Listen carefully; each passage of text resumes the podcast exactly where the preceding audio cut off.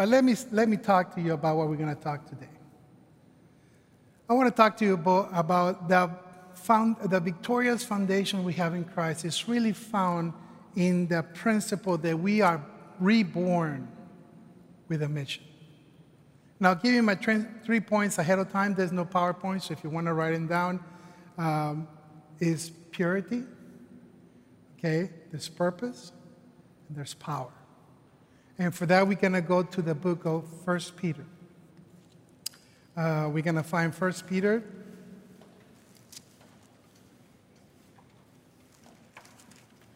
I had it marked, and I lost it here in just a minute. When we get to First Peter,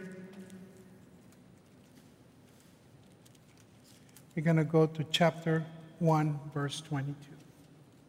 First Peter chapter one, verse twenty-two. It says, you have been purified, since you have purified yourselves by your obedience to the truth, so that you show sincere brotherly love for one another. From a pure heart love Pure heart, love one another constant, constantly, because you have been born again. Now, not of perishable seed, but of imperishable, through the living and enduring Word of God. We're going to stop there for just a second. You know, if you come to my house and you come into my garage, which is probably a hazardous place to walk in because that's the catch of all things right now. Especially in the winter, you want to hide things from the snow, you just shove it into the garage. But in there, there is a nineteen eighty-one G S seven fifty E Suzuki motorcycle. I got that from a friend. It was, you know, and it was a great deal. And the reason I got it for a great deal, because it wasn't running. And his wife said, after five years of taking spot in their small garage, pass it on to another guy. So I got it. And I decided that was going to be my therapy during COVID. And it's not a big deal. It was, I figure it's just clogged carburetors. If you know anything, it's just carburetors process the gasoline to make the engine go vroom. And took those carburetors out and spent some time refresher, how to do it. I, I used to have a motorcycle in college. I took it apart, took the pieces off, washed every carburetor. Had to do that like four times before I got it right. But I finally got it right. And then I did something without thinking. I plugged the wrong cable to the wrong terminal. And there was a spark and a little bit of smoke coming out from the engine. Now, I work, I had done some engine, uh, electronic stuff and in, in media, and I know when there's smoke coming out of electronics, especially little blue smoke, that's a really bad sign. So I would put my, didn't pay much attention, rebuild it all, put together, start getting going, and I will hear the engine coming to life, but it will not stay on. Well, what happened is there's this itty-bitty small box in this motorcycle. It's called the spark generator. It generates the spark. And every time you start it, there's a little bit of electricity that passes through this small circuitry board, you know, that it just sends a spark to the cylinders, and it makes the engine go vroom, right? And it just makes you feel powerful. But without it, just go vroom, and that's it. Itty-bitty box that keeps this engine from coming alive. One of the things is that there's something really basic. There is a basic problem that we have as human beings. And it's not the fact that we don't have that capacity. It's not the fact that we don't have the ability to do good and to transform the world. The problem is that, that we are dead because of something itty-bitty they call sin, that doesn't let the life God, make the engine come alive for God. You can have all the carburetors clean. You can have the, the brakes ready to go. You can have clean everything, I, you know, get the cylinders going, put new spark plugs, new wires, but when there's still sand in there, when it's, it doesn't pass the power, and it can look great, and it can look fun, but you ain't gonna have any fun with it until that that box comes back to life. It's completely dead. We live in a time where there's so many philosophies going around what, what is wrong with humanity. Some said, as, as Joe said, if you change our social circumstances, if we change the, the community where we live, if we solve some basic problems, we're going to flourish like the great cultures of the past, and we're going to be great. And everybody will be happy. And everybody will have peace. The, the problem is that the Bible does not tell us that we are sick. The Bible does not tell us that there's just a little defect or, or we just need a tune-up. The Bible tells us that we are dead. We are dead. And therefore, we need to be made alive again. Paul talks to the church of the Ephesians and says it very clear, where he says in chapter two, you know, you used to be dead in your transgressions. The problem that we have is not that we don't have equality. That's a problem. The problem that we have is not that there's hate. That is a problem. The problem is that we are dead. And the solution to death is not medicine. It's not to vitamins. If you're dead, there's nothing to do. There has to be a radical transformation. There has to be a being, a rebirth. There has something to come back to life. You have to change the nature of the state for the state to change. I need to stop being dead. And that is what's, what's going on in our city today. Our mission as the church, as those that have been redeemed by Christ, is not to make a better world for people. It, that will be too easy. If that would solve an issue, that would be great, but that doesn't solve anything. Our job is to bring people to the life-giving knowledge of Jesus Christ.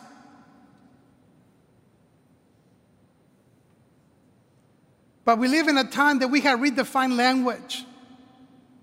We, have, we live in a time where we want to redef- even redefine God and faith.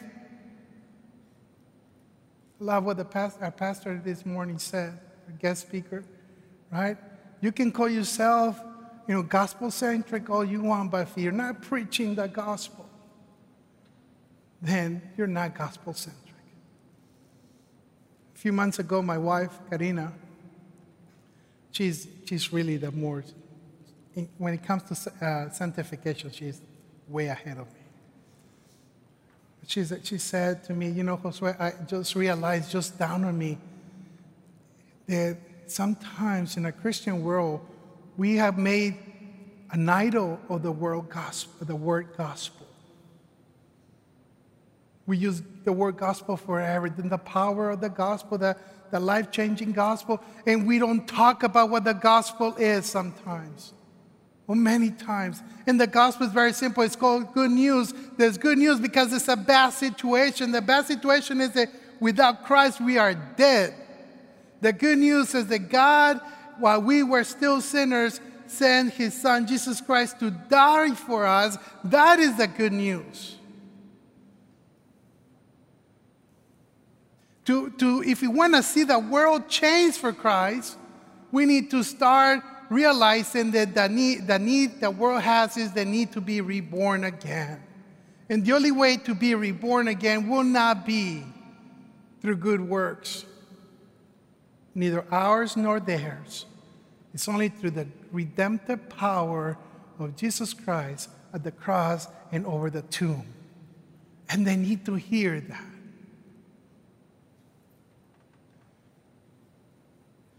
And when you and I became believers, do you remember that day? Do you remember the day when it dawned on you that you were no longer the same person? My mother tells me I accepted Christ at five. I remember accepting him at eight. And I remember I don't know how old I was, in late nineties. I'm in uh, Colorado Springs at the Navigators Center. I'm there for a holiness and evangelism conference. I remember my mother saying, "Josue, do you want to go to Colorado Springs?" I'm in my junior year in college and having a great time away from home. And I said, "Sure, never been to Colorado, let's go." Little did I know that God was going to meet me there in an isolation place, beautiful Rocky Mountains, by myself, and say, "Let's talk about your sin and your lack of purity, Josue." And I remember sitting there on a rock and just realizing that while I knew, had accepted Christ, I had not been living the, the life of purity that He had called me to live. The reborn life, the mission of the reborn life begins with living the purity. Sometimes we call it holiness. Sometimes we call it sanctification, right? The process by which we become more like Jesus Christ through the power of the Holy Spirit. And that day in Colorado Springs, at that conference center, sitting on that rock, looking at the beautiful creation, realizing how much I needed of Jesus. And I, even though I knew Him, He wanted to change me. And from that, that day on, I knew I, could, I would not be able to sit in the pews for much longer. Not because that made me better, it's because I realized my life doesn't belong to me. And I want to live a pure life for you, Jesus. And that's what Peter's talking about. He's talking to, this, to the Hebrews believers who have been dispersed throughout, they're no longer living in Jerusalem. The book of First Peter is beautiful. You should read it if you haven't. And he says, you know, you living in purity, keep living in purity, because that is what you've been called since you were reborn again. And that purity is going to come through love. And, and that gives us not only the way we're supposed to live is in purity, different from the world, not doing the things we used to do. Paul reminds the church, you used to be like those do not, that do not know God. He used the word Gentiles. Well, we are Gentiles, but now we are children of God, so he's not talking about us. He's talking about how we used to live before we became the sons of God, right? We put that in the back. That's what we were, have been reborn. That's the mission, to live for Him. The purpose, it then comes when Jesus sends His disciples out. And we read that in the book of Matthew, chapter ten, where He says, "I'm sending you like sheep among wolves." I'm commissioning you, He's, he's commissioned His twelve disciples, "I'm sending you to a very difficult place to be witnesses for me. And when you get in trouble, do not worry about what you're going to say, because I will give you the words to say, since you're not speaking for yourselves, you're speaking for God." The crisis that we're facing as a church, and I'm talking of Universal Church, but I'm sure here as well, is that we live in a world where, you, where we're intimidated to speak the truth of God. Where we get intimidated to tell somebody, "This is truth," and it doesn't change. And, and we have, the culture has redefined terms like tolerance. The biblical concept of tolerance says that I, I can sit with you at the table even though we disagree in how to live and what we believe, and I can see it and still respect you because you're the image bearer of God, and we can talk, and I won't think any less of you because I was once one of you. But no, now tolerance totally means something different. It means you had to accept as somebody else's belief just as authentic and as legitimate as yours, and celebrate them. And then we have redefined truth when, as Christianity, we know that this is truth, right? The truth of who God is, who we are, and what He wants from us. We live in a world with a moral compass. Instead of pointing true north, is like Captain Jack Sparrow's compass. I don't know if you watched the movie. Don't take any less of me because I watch all of them. My son loves Paris. He even wears his Paris hat every time he goes to camp. But because of the movie, but this compass, he has a compass. Jack, Captain Jack Sparrow has this compass that doesn't point to true north. He points to what his heart desires most. Doesn't that sound like today? We, we, we adjust our moral compass to, to go in the direction that we want more, that our heart's desires. I want to live the way I want to live. I want to determine everything. I cannot define who I am, instead of pointing to true north. And when we have, as Christians, we believe that scriptures from Genesis to Revelation, all the way through, they pointed us to the true God. That tells the reality of who we are and what our need is. It doesn't answer every question, but every question that it answers, it answers with the truth. And therefore, we can lose our purpose of being witnesses, right? The book of Acts, chapter one. But you will receive power. When it comes, the Holy Spirit comes, and you will be what? Witnesses. Witnesses. The purpose of my life is not to fix everybody's problems. Trust me, I had, I have been there. I love the Salvation Army ministry because I, my father grew up, and I'm probably shared this before, My father grew up in a Salvation Army children's home in Mexico City, and a missionary lady by the name of Billie Jean DeArmond, a single woman, a single white woman, gave her life to go live in Mexico City for I don't know how, how long. And she gave her life for those children. One of those was my father. He's my father. And his brothers. And they came, and he, my father became... came to know the Lord, and he became a pastor, and then he became a, a Salvation Army Children's Home director where I grew up.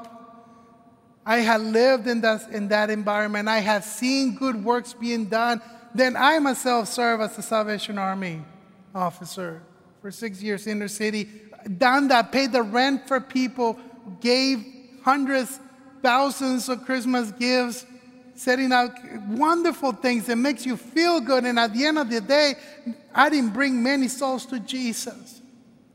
And I'm not saying that that is a waste of time. It needs to be done. All I'm saying is that if it's not done with the preaching of the gospel, the giving of the water in the name of Jesus brings glory to him.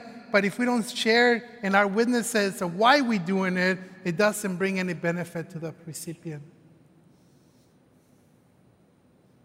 That's why I, I'm hesitant about this whole social justice thing. Not because we shouldn't fight for justice, we should. We should care about justice.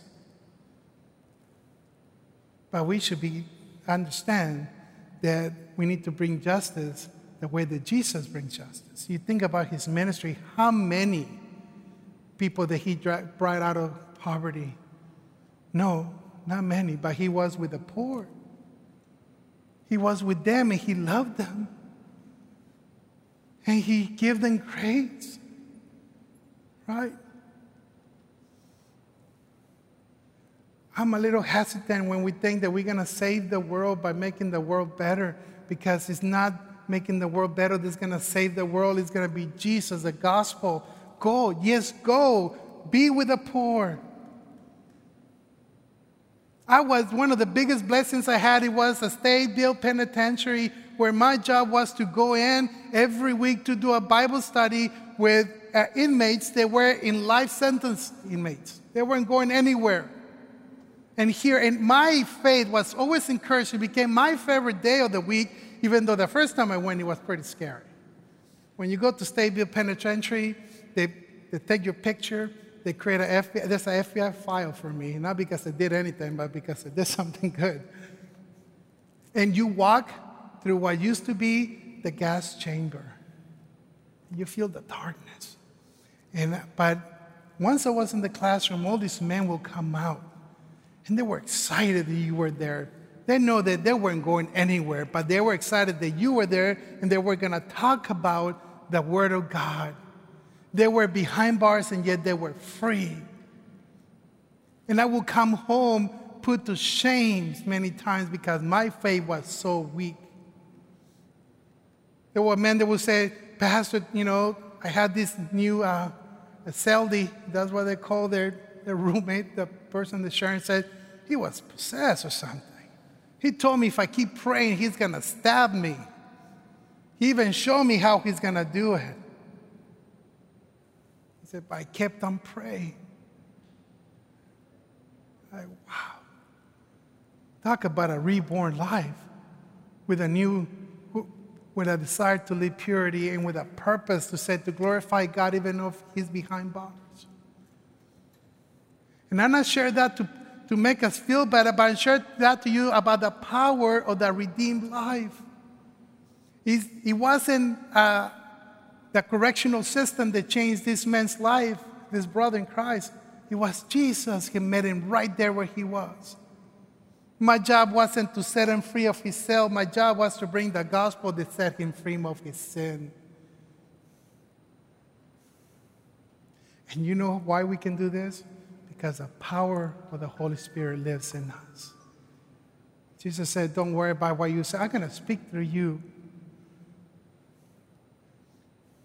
There's, when we think about missions or missionaries, we think about those people that go across the world, right?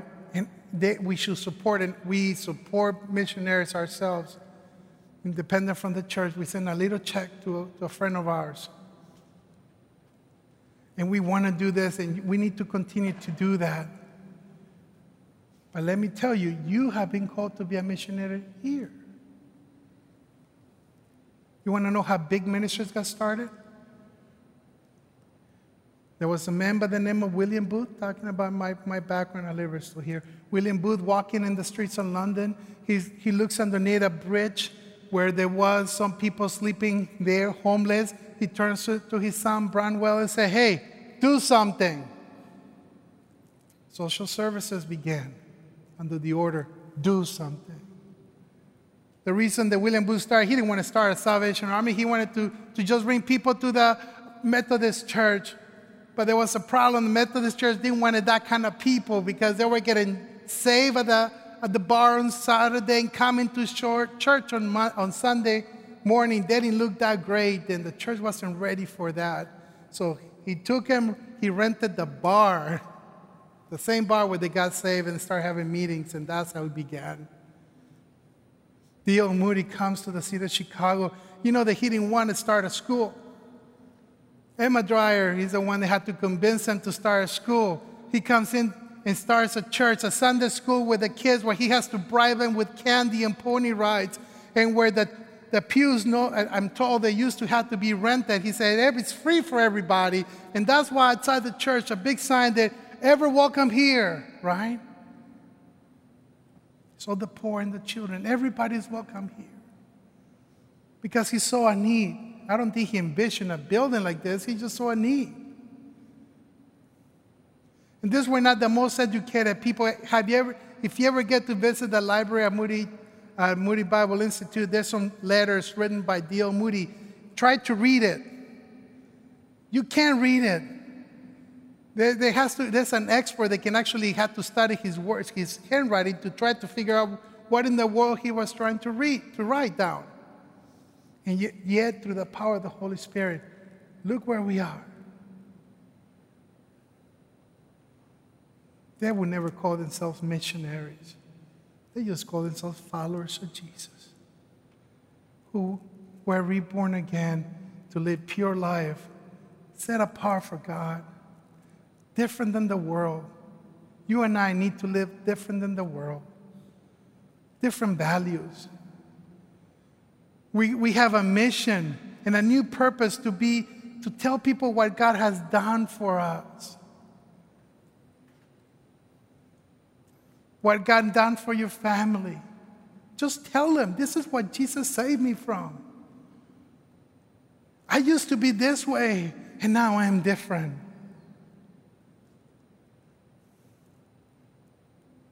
And then finally, embrace the power of the Holy Spirit. And, and it's not a mystical thing. It's, it's not the, that you had to speak in tongues. It's not that you had to feel that energetic. I mean, sometimes I worship and I can feel the rhythm, and I'm tapping my foot and looking around, hoping nobody bothers by the tapping of my foot.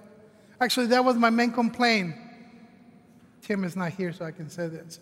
When I first got come here, I came from a very lively Hispanic background, you know, you know a lot of rhythm, right? Well, maybe not sophisticated, but fun. And I come in, there's this glorious, different music. And I, and I remember telling my wife, this is going to take some used to. It's going to be different. But the word, I mean, just the preaching of the word just got my heart and said, this is our place. There's different preferences. But the power is not about that. It's not, it's neither this, you know, claim it, name it, and frame it faith. Jesus is not in that business of, of giving, you know, fulfilling wishes. He's in the business of changing dead bodies into life, living souls.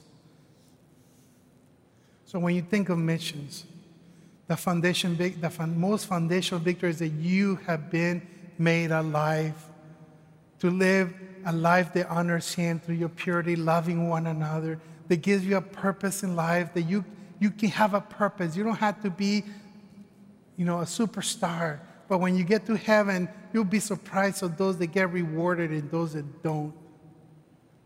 We want to bring people to the feet of Jesus. We want to do it through the power of the Holy Spirit, not yours. You'll be amazed when you just surrender to Jesus and you say, okay, use me however you want. And that's my story. I'll wrap up with this. I remember coming in and graduating from Moody Bible Institute, seminary, the seminary there, and telling the Lord, okay, Lord, I got my education. Let's go. Where are we going? Texas, Florida, anywhere warmer. Let's go. Nobody wanted me.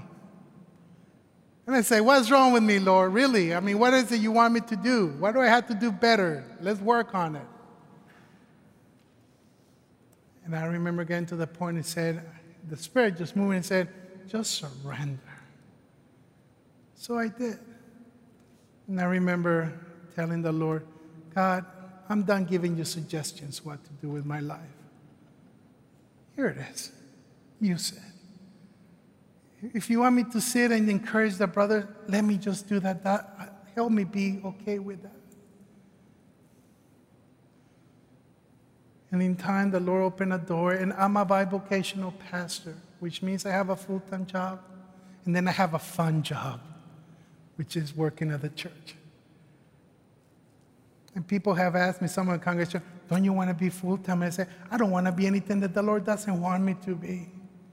He knows me very well. He knows that when that, that I can get distracted, and somehow keeping me busy keeps me focused and humble and joyful. And that's my story. But maybe God wants to use you in a different way today. Maybe God wants to take you out of your comfort zone and send you across the world. That, that's great. Maybe God wants you to get you out of the comfort zone and talk to your neighbor. Say, can we have coffee? Can I tell you my story? Or more important, tell me your story. And let and hear. Let the Holy Spirit show you. Surrender to Him. Live the reborn life, because you have been reborn with a mission. Let us pray. Heavenly Father, we are at the conclusion of our Founders um, Week uh, conference. We, remi- we remember this victorious foundation that we stand. Not a victory that we, that we have earned, Lord, but a victory that you have earned. And God, that you have compassion on us, to the point of making a path back to you. And not only that, by giving us a purpose to be witnesses of your great power so that others may know and to experience that reality of your power through us. Lord, I pray that your words today, your word, your spirit, will move in us. Give us a new passion for you. Just give us, give us a new insight of what you want to do with us.